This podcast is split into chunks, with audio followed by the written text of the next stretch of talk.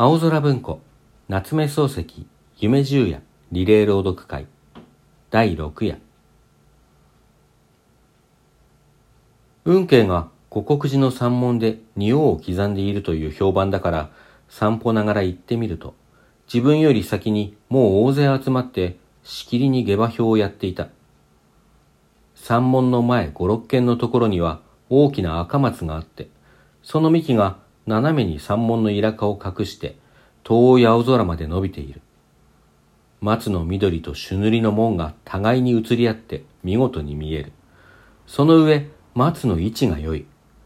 門の左の端を目障りにならないように蓮に切っていって上になるほど幅を広く屋根まで突き出しているのがなんとなく古風である。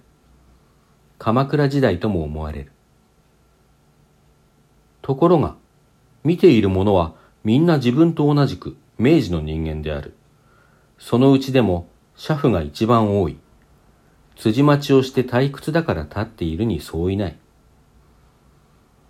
大きなもんだなぁと言っている。人間をこしらえるよりもよっぽど骨が折れるだろうとも言っている。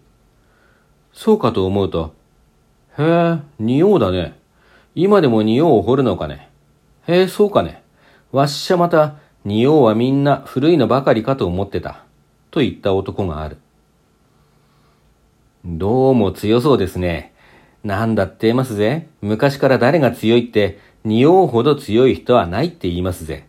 何でも、大和だけの御事よりも強いんだってからね。と話しかけた男もある。この男は尻をはしょって帽子をかぶらずにいた。よほど無教育な男と見える。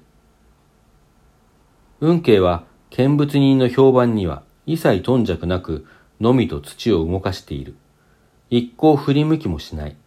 高いところに乗って仁王の顔のあたりをしきりに掘り抜いていく。運慶は頭に小さい烏帽子のようなものを乗せて、巣王だかなんだかわからない大きな袖を背中でくくっている。その様子がいかにも古臭い。わいわい言っている見物人とはまるで釣り合いが取れないようである。自分はどうして今自分まで運慶が生きているのかなと思った。どうも不思議なことがあるものだと考えながら、やはり立って見ていた。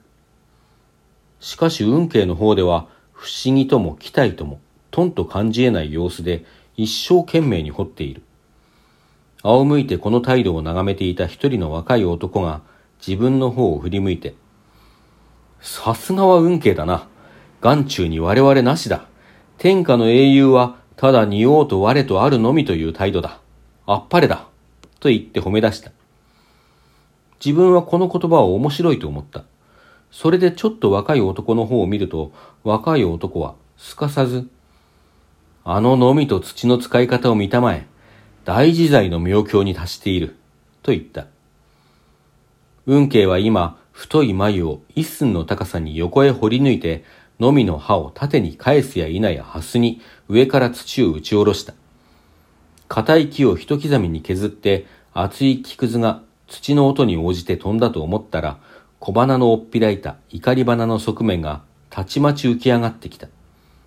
その塔の入れ方がいかにも無遠慮であった。そうして少しも疑念を差し挟んでおらんように見えた。よくああ無造作にのみを使って思うようなまみえや花ができるものだな。と自分はあんまり感心したから独り言のように言った。するとさっきの若い男が、何？あれはまみえや花をのみで作るんじゃない。あの通りのまみえや花が木の中に埋まっているのをのみと土の力で掘り出すまでだ。まるで土の中から石を掘り出すようなものだから決して間違うはずはない。と言った。自分はこの時初めて彫刻とはそんなものかと思い出した。果たしてそうなら誰にでもできることだと思い出した。それで急に自分も仁王が掘ってみたくなったから見物をやめて早速家へ帰った。道具箱からのみと金槌を持ち出して裏へ出てみると先だっての嵐で倒れた菓子を薪にするつもりで小引きに引かせた手頃なやつがたくさん積んであった。自分は一番大きいのを選んで勢いよく掘り始めてみたが、不幸にして仁王は見当たらなかった。その次のにも運悪く掘り当てることができなかった。三番目のにも仁王はいなかった。自分は積んである薪を片っ端から掘ってみたが、どれもこれも仁王を隠しているのはなかった。ついに、明治の木には到底仁王は埋まっていないものだと悟った。それで、運慶が今日まで生きている理由もほぼ分かった。